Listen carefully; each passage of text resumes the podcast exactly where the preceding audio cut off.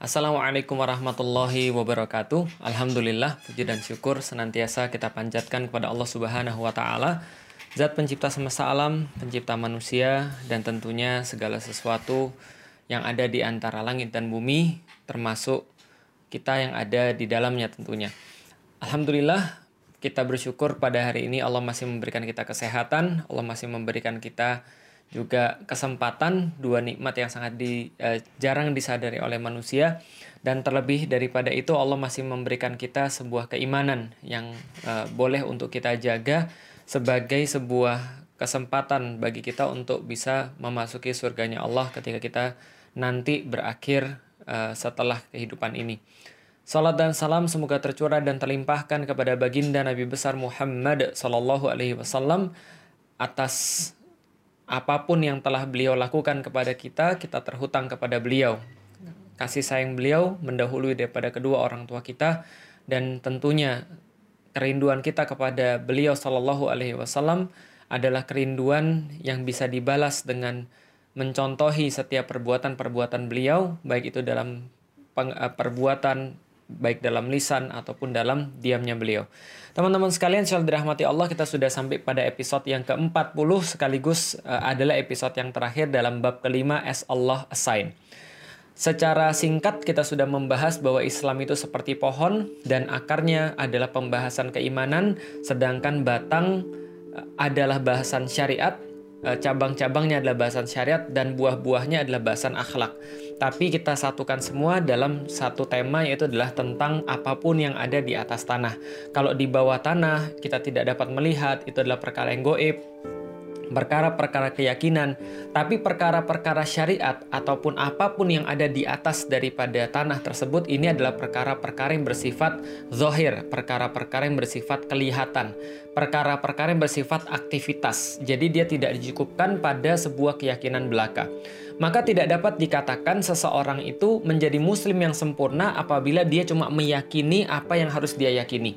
Tidak cukup hanya ketika dia berkata la ilaha illallah Muhammadur Rasulullah, tidak cukup. Tapi dia harus mengikuti keyakinannya itu dengan aktivitas-aktivitas. Aktivitas apa yang dimaksud? Aktivitas taat pada Allah Subhanahu wa Ta'ala. Maka Allah menyampaikan senantiasa di dalam Al-Qur'an, innalladzina amanu wa amilus shalihat. Sesungguhnya orang-orang yang beriman akan melanjutkan dengan amal solehnya.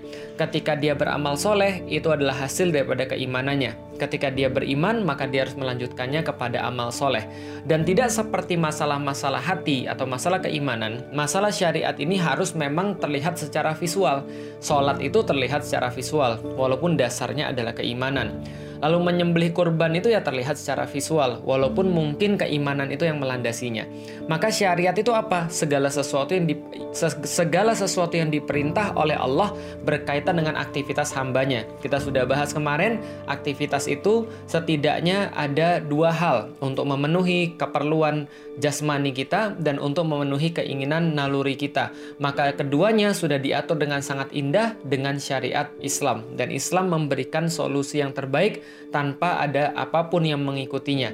Tidak seperti negeri-negeri yang lain, kalau memang bicara tentang masalah segala sesuatu yang bersifat penerapan secara teknis, mereka mungkin jago.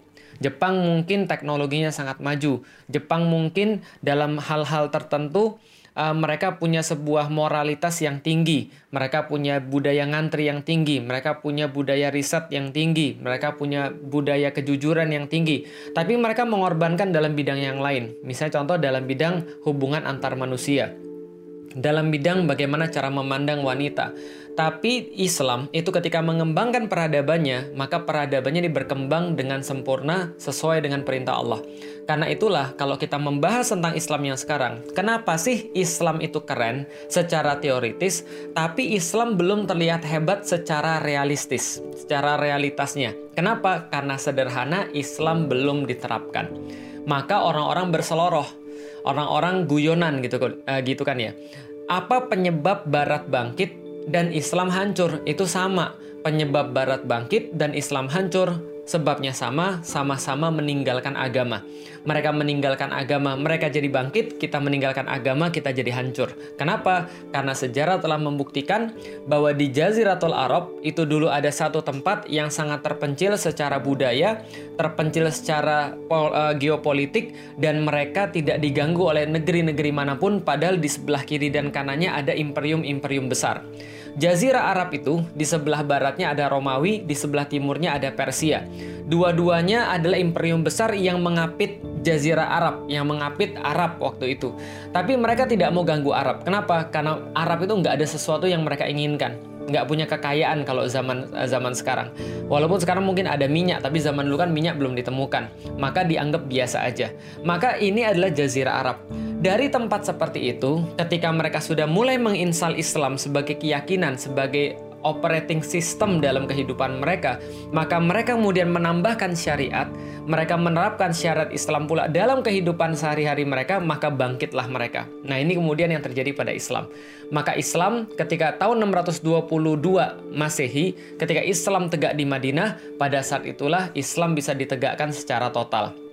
Jadi kalau kita membagi dakwah Rasulullah itu kan dakwah sekitar 23 tahun. Jadi Rasulullah itu mendapatkan wahyu ketika umur 40 tahun, lalu kemudian wafat ketika berumur 63 tahun. Berarti 23 tahun beliau berdakwah. 23 tahun berdakwah, 13 tahun di Makkah, 10 tahun di Madinah. Dan para ulama-ulama, para ahli sejarah mengatakan bahwa perubahan besar itu terjadi ketika Rasulullah sudah hijrah dari Makkah ke Madinah. Apa yang menyebabkan sebuah perubahan besar ini? Diterapkannya Islam dalam bentuk yang kafah, dalam bentuk yang sempurna, dalam bentuk yang komprehensif, sehingga bisa dilihat keseluruhannya. Maka ketika di Mekah hanya level keimanan saja, dan ditandai dengan ayat-ayat makkiyah yang memang banyak membicarakan tentang keyakinan, banyak membicarakan tentang keimanan, banyak membicarakan tentang sesuatu yang gaib. Menjadi kemudian perpindahannya ketika bicara tentang ayat-ayat madaniyah, maka ayat-ayat itu banyak sekali yang urusan mengatur manusia, banyak memberikan aturan-aturan dalam kehidupan. Ini bedanya. Makanya ketika dikatakan pindahnya Rasulullah dari Makkah ke Madinah, maka itu adalah sebagai sebuah penyempurna Islam, bahwa lonjakan-lonjakan itu terjadi begitu cepat. Lonjakan pengikut Rasulullah terjadi begitu cepat. Lonjakan ekspansi itu terjadi begitu cepat. Oleh karena itulah kemudian Umar bin Khattab menjadikan momen hijrah ini sebagai awal penanggalan di dalam Islam. Nah, jadi teman-teman sekarang sudah paham kenapa sih Umar itu menjadikan tahun baru di dalam Islam, atau tahun yang kemudian pertama di dalam Islam adalah tahun Hijriyah. Asal katanya adalah hijrah. Hijrah itu diambil sebagai momen yang paling berharga bagi kaum muslimin ketika mereka bisa menegakkan Islam secara totalitas. Ketika mereka sudah bisa menegakkan Islam dalam semua level, maka diambillah 1 Hijriah adalah peristiwa hijrahnya Rasulullah Shallallahu Alaihi Wasallam dari Makkah ke Madinah. Maka pada tahun 622 Masehi itu sama dengan 1 Hijriah. Bedanya apa? Ya bedanya jelas. Kalau tahun Masehi, tahun-tahun Syamsiah itu diukur dengan hari 365 seperempat hari. Itu kalau tahun Syamsiah. Tapi kalau tahun Komariah atau tahun berdasarkan bulan itu tinggal dikurangi 11 hari. Berarti sekitar 365 kurang 5. Berapa? 350 kurang 11, sorry. 365 kurang 11. 354 hari gitu kan ya. Makanya bedanya 11. Maka kalau kita perhatikan, Lebaran itu selalu maju 11 hari lebih awal daripada tahun sebelumnya. Kenapa? Karena beda antara hitungan tahun yang berdasarkan matahari dengan tahun yang berdasarkan siklus bulan. Nah, karena itu pula Michael H. Hart itu dalam bukunya mengatakan kenapa dia menaruh Rasulullah Shallallahu Alaihi Wasallam sebagai number one. Di bukunya 100 The Most Influential Persons of All History, kalau saya nggak salah ya. Pokoknya 100 tokoh paling berpengaruh di dunia. Itu dia menempatkan Nabi Muhammad sebagai tokoh nomor 1. Yang menarik adalah nomor 2-nya yang ditaruh adalah Isaac Newton. Yang nomor 3 adalah Yesus, gitu kan ya. Jadi Yesus nomor 3, lalu kemudian nomor 2 Isaac Newton, nomor 1-nya adalah Rasulullah Muhammad Shallallahu Alaihi Wasallam. Dia diprotes, agama mau apa sih? Kok kamu naruh Muhammad itu sebagai nomor satu? Berani-beraninya kamu. Dan kamu taruh kemudian Yesus itu nomor 3. Padahal dari segi followers, Yesus lebih banyak. Karena pada saat itu orang Muslim 1,4 kalau saya nggak salah miliar. Sedangkan orang-orang Kristen 1,7 miliar. Maka kemudian kenapa kamu taruh Nabi Muhammad sebagai nomor 1? Kenapa nggak nomor 3 aja setelah Isaac Newton juga? Maka dia mengatakan, ini alasannya. Muhammad unlike Jesus. Dia bilang bahwa Muhammad aku lihat tidak seperti Yesus. He was a secular as well as religious leader. Kalau saya nggak salah kata-katanya adalah dia itu adalah pemimpin duniawi sekaligus pemimpin dalam hal religius. Artinya, kenapa dia menjadikan Nabi Muhammad ini sebagai orang paling berpengaruh di dunia? Karena Nabi Muhammad tidak terpisah kekuasaannya baik ketika dia berada di masjid ataupun ketika dia memimpin pasukan. Dia tidak berbeda kedudukannya antara ketika dia ngatur orang yang lagi nikah dan ketika dia memutuskan sebagai seorang hakim, sebagai seorang penguasa. Ketika ada orang berselisih, maka orang akan tanya dia. Ketika ada orang punya masalah rumah tangga, maka orang akan tanya dia. Ketika orang ada masalah keuangan, maka orang akan tanya dia. Ketika orang ada masalah religius atau masalah akidah, orang akan tanya dia. Maka beliau Shallallahu Alaihi Wasallam adalah center, adalah tengah daripada seluruh urusan di antara manusia. Maka dia adalah tokoh politik yang paling keren, dia adalah tokoh parenting yang paling hebat, dia adalah sahabat yang paling setia, dia adalah pemimpin politik yang paling legend, paling pro gitu kan ya. Dia adalah sekaligus seorang panglima perang yang paling hebat dan seterusnya. Maka inilah Rasulullah Shallallahu Alaihi Wasallam. Rasulullah tidak pernah membedakan. Oh, kalau misalnya saya di masjid dengerin saya. Tapi ketika saya di parlemen, taruhlah kalau zaman sekarang. Oh, kalau parlemen kita pakai aturan yang lain aja. Enggak. Yesus nggak gitu. Yesus hanya diterima sebagai pemimpin religius, tapi dia tidak diterima sebagai pemimpin politik atau pemimpin sebuah negeri. Rasulullah sebaliknya, ketika dia memutuskan sesuatu, maka orang-orang mendengarkan. Ketika Rasulullah memutuskan sesuatu tentang ekonomi, itu menjadi sebuah kebijakan ekonomi. Ketika Rasulullah memutuskan sesuatu tentang masalah pendidikan, politik, budaya, maka itu menjadi sebuah haluan dan panutan bagi orang-orang untuk menentukan di bidang itu. Maka Rasulullah dengan syariatnya tidak terpisah. Tidak ada pemisahan antara dunia dan akhirat. Nggak kayak zaman sekarang. Udah, jangan ngomong agama deh. Ini parlemen, bro. Jangan ngomong agama. Ini untuk memilih pemimpin, bro. Jangan ngomong agama. Agama ngomongnya di mana? Di masjid aja sana. Ini pantai, bro. Jangan ngomong-ngomong agama. Kalau pantai ya bikini. Kalau nanti kalau misal jilbab itu kalau masuk masjid. Islam nggak mengenal kayak begitu. Mohon maaf. Islam tidak mengenal yang namanya sekulerisme. Karena di dalam Islam semuanya itu adalah kesempatan untuk taat pada Allah. Allah tidak hanya melihat Anda ketika di masjid, tapi Allah juga melihat Anda ketika Anda lagi di luar masjid, termasuk di kantor, termasuk di parlemen, termasuk ketika di pantai dan segala macamnya. Ini sudut pandang Islam. Maka Michael H. Hart menambahkan, dan Muhammad tidak seperti Yesus yang berbagi pengaruh dengan Paulus.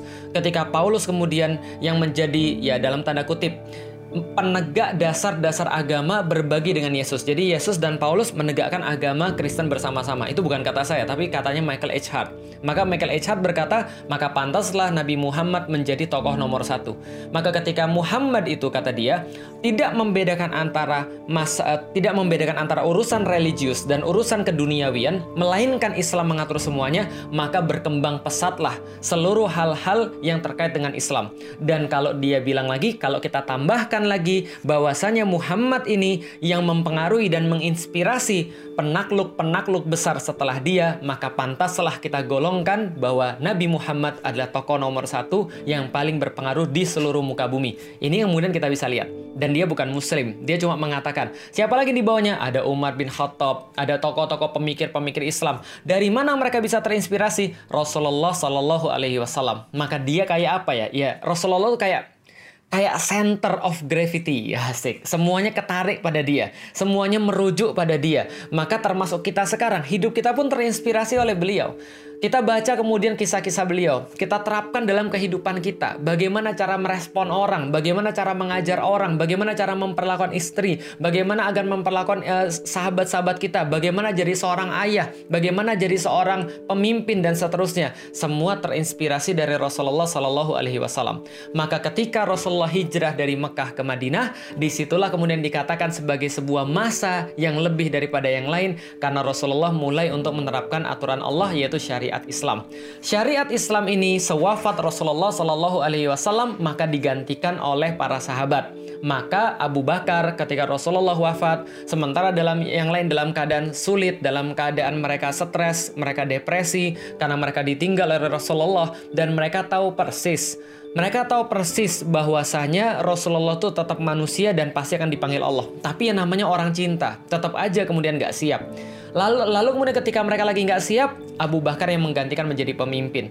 Bagaimana cara Abu Bakar menyebut dirinya? Abu Bakar menyebut dirinya dengan cara pengganti Rasulullah Shallallahu Alaihi Wasallam. Pengganti dalam bahasa Arab itu dinamakan khalifah. Jelas ya. Jadi pengganti itu namanya khalifah, pengganti satu urusan yang sangat besar. Diinspirasi daripada surah Al-Baqarah ayat ke-30. Wa idz qala rabbuka lil malaikati inni ja'ilun fil ardi khalifah. Dan ingatlah ketika Allah memfirmankan kepada para malaikat bahwa aku, kata Allah, akan menjadikan di atas muka bumi ini pengelolanya, yaitu adalah manusia. Maka Rasulullah Shallallahu Alaihi Wasallam ketika wafat digantikan oleh Abu Bakar.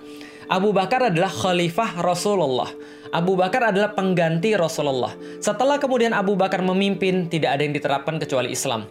Yang sangat terkenal ketika ada orang yang tidak mau bayar zakat. Lalu kemudian ketika Abu Bakar harus memberangkatkan pasukan Usamah bin Zaid untuk kemudian menyongsong pasukan-pasukan Romawi. Dan ada banyak sekali permasalahan-permasalahan ada di negeri pada saat itu. Kemudian para sahabat berkata, sudahlah tunda dulu ekspedisi ke Romawi. Sudahlah kita nggak usah perangi dulu orang-orang yang tidak membayar zakat. Maka Abu Bakar berkata dengan sangat indahnya, saya tidak akan pernah mengurangi syariat daripada Nabi Muhammad SAW.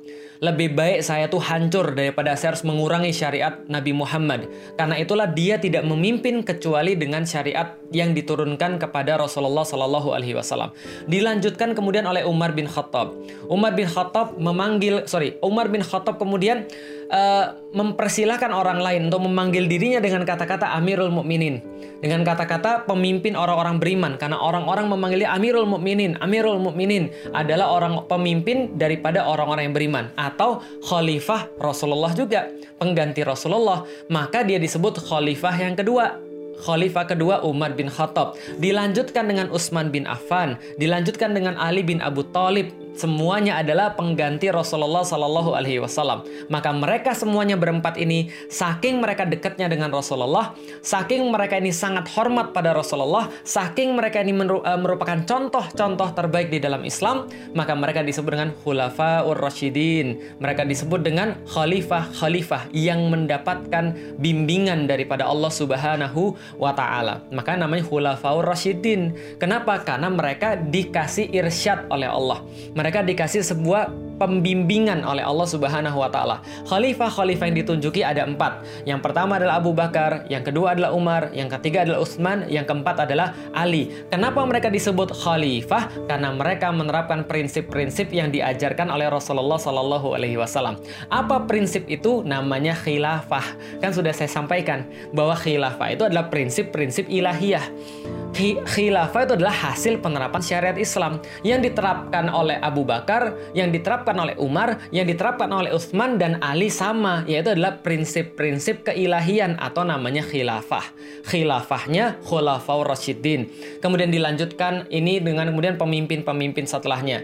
Muawiyah kemudian melanjutkan, Hasan bin Ali kemudian melanjutkan, lalu Muawiyah, lalu kemudian Yazid bin Muawiyah dan seterusnya. Maka terjadilah warisan yang selalu menjaga syariat Islam ini, menjaga agar keimanan dan amal soleh ini agar terus tegak mewarnai bumi, dan kemudian mereka menorehkan dalam tinta emas peradaban dunia, meskipun tentu saja banyak kekurangannya. Namanya juga manusia, pasti ada kekurangannya, tapi mereka mencoba yang terbaik untuk menerapkan hukum-hukum Allah sejauh yang mereka mampu, semaksimal yang mereka bisa, dengan penyimpangan-penyimpangan, dengan kekurangan-kekurangan yang terjadi. Itulah kemudian kekhilafahan Umayyah berganti menjadi kekhilafan Abbasiyah, kemudian kekhilafan Abbasiyah berganti menjadi kekhilafan Utsmaniyah. Kesemuanya kemudian menjaga aturan-aturan yang sudah diberikan pada mereka dan menorehkan masing-masing prestasinya pada lembaran-lembaran sejarah yang ada di dunia. Misalnya kita lihat zaman-zaman sains, keemasan sains itu terjadi ketika masanya kekhilafan Abbasiyah. Zaman-zaman perluasan Islam yang paling besar terjadi di zamannya kekhilafan Utsmaniyah. Ketika kekhilafan Umayyah itu sudah dibentuk dasar-dasar sedemikian hebat juga, maka mereka semuanya menunjukkan bahwa ketika Islam itu diyakini di dalam hati, kemudian diperbuat oleh seseorang secara yang terbaik, maka ia akan menghasilkan sebuah peradaban yang terbaik pula. Begitulah kemudian Islam lalu kemudian menunjukkan bahwa dia bisa memimpin dunia selama berabad-abad, menunjukkan kebaikan-kebaikan, menolong kemudian peradaban-peradaban yang kurang baik, lalu kemudian menemukan hal-hal teknologi yang bisa mempermudah manusia, memberikan nama, bintang-bintang ada di langit, lalu kemudian menemukan banyak hal yang sampai sekarang masih dipakai. Itu semua karena penerapan aturan Allah. Itu semua karena syariat Islam ditegakkan. Maka ada buah-buah ranum yang bisa dinikmati oleh peradaban dunia. Maka ada hasil-hasil yang baik yang bisa jadi inspirasi di dalam dunia ini. Maka inilah peradaban Islam, hasil daripada penerapan syariat. Teman-teman sekalian, yang pengen saya sampaikan, ketika kita menerapkan syariat, sederhananya adalah Allah pasti akan menolong kita. Ketika kita menerapkan aturan Allah, sederhananya Allah pasti akan ridho dengan kita. Allah itu kemudian senang dengan orang-orang yang mau untuk ikut aturannya. Kenapa? Dari awal Allah sudah sampaikan kepada kita, hubungan antara kita dan Allah adalah hubungan antara hamba dan tuannya. Dan hubungan antara hamba dan tuan ini menjadi sempurna apabila kita disuruh oleh tuan kita. Maka ketika Allah memerintahkan sesuatu dan kita menaatinya, maka itulah ridho Allah turun. Dan kalau ridho Allah turun, sudah nggak usah perhitungan apa-apa lagi. Makanya Allah sampaikan kepada kita, berkali-kali Allah sampaikan kepada kita, bahwasanya aturan itu bukan kepentingan Allah. Gak pernah kepentingan Allah. Allah maha suci Allah daripada memerlukan sesuatu. Maha suci Allah daripada memerlukan hamba-hambanya. Tapi kita yang memerlukan Tuhan kita. Kita yang memerlukan aturan itu. Maka kita senantiasa minta sama Allah. Ya Allah, kalau saya mau berkeluarga dan saya mau gak ada masalah, ya Allah, gimana caranya? Allah bilang, coba lihat di dalam Al-Quran. Coba lihat kemudian bagaimana perkataan nabimu. Lalu kita katakan, ya Allah, saya pengen untuk bisa dicukupi di dunia, ya Allah. Gimana cara saya bisa cukup di dunia dan gak kekurangan? Coba kamu lihat di dalam Al-Quran. Coba kamu tanya seperti apa pada nabimu ketika kemudian nabimu masih hidup. Itu yang kemudian terjadi di dalam Islam. Jadi di dalam Islam itu semua aturan itu kemudian di-provide oleh Allah. Maka saya bilang, kalau seandainya ada yang nuduh bahwa Islam itu tidak boleh diterapkan secara politis, atau ketika kita menuntut Islam diterapkan secara politik, secara budaya, secara pemerintahan, secara ekonomi, dan kita dikatakan teroris, berarti menurut dia Islam itu cuma untuk ibadah. Dan Islam cuma untuk ibadah itulah namanya menuduh Allah tidak menurunkan aturan yang lengkap.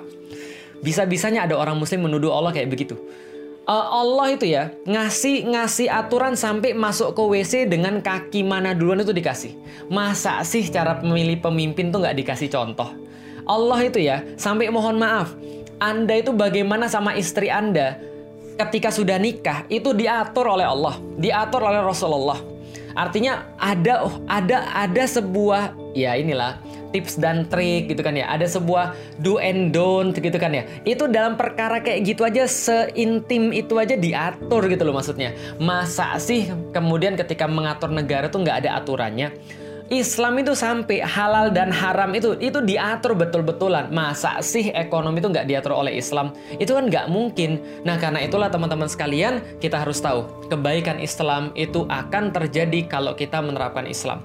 Akan tetapi selama kita masih jauh daripada agama Allah, jauh daripada penerapan Islam, selama Islam ini syariatnya masih ditakuti oleh muslimnya sendiri atau ditakut-takuti oleh muslimnya sendiri, ya maka Islam tidak akan bisa menunjukkan kesempurnaannya. Karena kesempurnaan Islam itu satu paket, nggak bisa dipisah-pisah. Ibarat kalau ini gambar resep yang Anda inginkan, resepnya begini. Lalu Anda bilang, wah saya tuh susah, saya pengen dapat makanan kayak gitu sih, tapi ada resep lain nggak? Ya cari aja resep yang lain, nggak ada.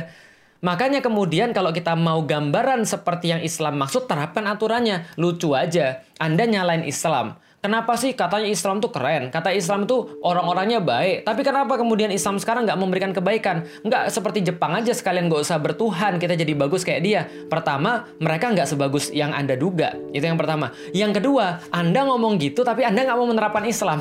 Paham nggak sih maksudnya? Itu sama aja ada orang kemudian bilang, kenapa sih kita terus lapar? Katanya kalau kita sudah makan terus kita akan kenyang. Itu masalahnya, kamu nggak makan gitu loh maksudnya. Makanannya sudah ada di situ, kamu berteriak kamu lapar, kamu berteriak kamu nggak kenyang, tapi kamu nggak mau makan. Kamu berteriak bahwa Islam kok nggak bisa memberikan kebaikan. Kamu berteriak bahwa negara itu kalau berdasarkan agama kok nggak bisa baik, karena kamu nggak nerapin. Itu loh maksudnya. Artinya balik lagi teman-teman sekalian, Islam adalah agama praktek. Islam adalah agama yang menuntut penerapan. Sebagaimana mobil itu kalau dibeli cuma dianggurin, nggak digerakkan, ya terus untuk apa? Cuma untuk keyakinan doang. Udahlah, Islam tuh cukup keyakinan aja, nggak usah diterapin. Bisa nggak kalau ada orang juga nikah begitu? Udahlah, nikah tuh nggak usah diterapin, keyakinan aja gitu kan ya. Terus gimana kira-kira antum? Udahlah, nggak usah nikah, antum cukup punya rasa aja sama dia. Antum yakin antum suka dia, dia juga yakin nggak suka sama antum. Cukup begitu aja. Nggak bisa. Nikah itu ya perlu keyakinan, kita mencintai dia, dia yakin mencintai kita, kemudian kita perlu nikah, kan gitu kan ya. Nah itu, makan itu nggak cukup cuma keyakinan. Kalau saya yakin saya akan kenyang, saya pokoknya yakin makanan enak, tapi Anda nggak mau makan, ya itu percuma.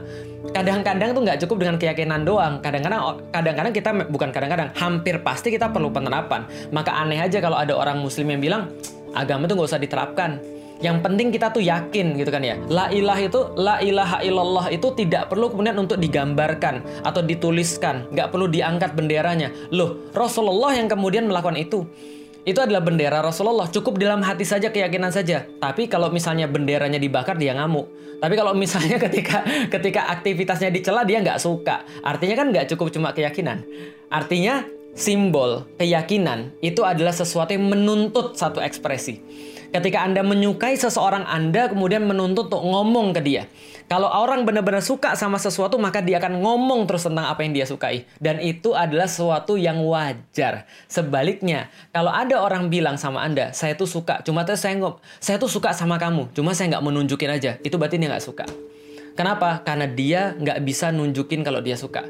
Setiap orang berbeda-beda cara penunjukan kalau dia suka. Saya sepakat. Tapi dia tetap harus nunjukin. Dengan satu cara ataupun dengan yang lain hal. Ustadz, suami saya nggak bisa puitis kayak Ustadz. Ya nggak harus puitis.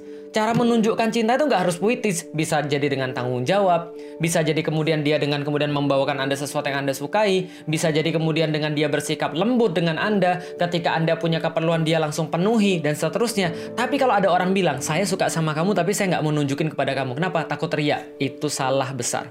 Sebagaimana itulah, maka kecintaan kita terhadap Allah Subhanahu wa Ta'ala senantiasa perlu pembuktian. Senantiasa perlu bagi kita untuk menyampaikan kepada Allah. Allah Maha Suci Dia daripada segala macam keperluan. Bukan Allah yang perlu untuk melihat kita. Kita yang perlu memperlihatkan pada Allah. Sebagaimana kalau kita mencintai orang, sebagaimana kalau kita suka sama orang, kita perlu untuk menunjukkan kepada dia bahwa kita suka. Kirim lagu. Saya pengen kirim lagu.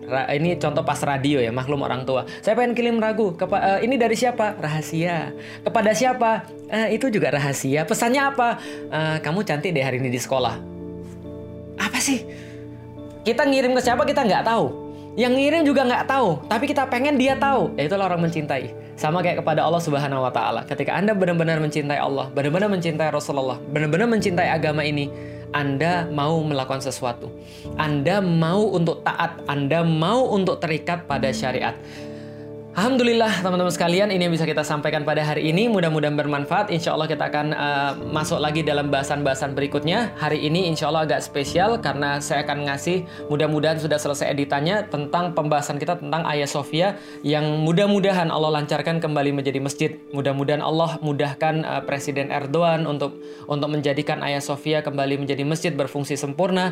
Dan mudah-mudahan ini adalah tanda-tanda kemenangan di antara tanda-tanda kemenangan lain yang Allah siapkan bagi kita semuanya. Makasih. Assalamualaikum warahmatullahi wabarakatuh. Dadah.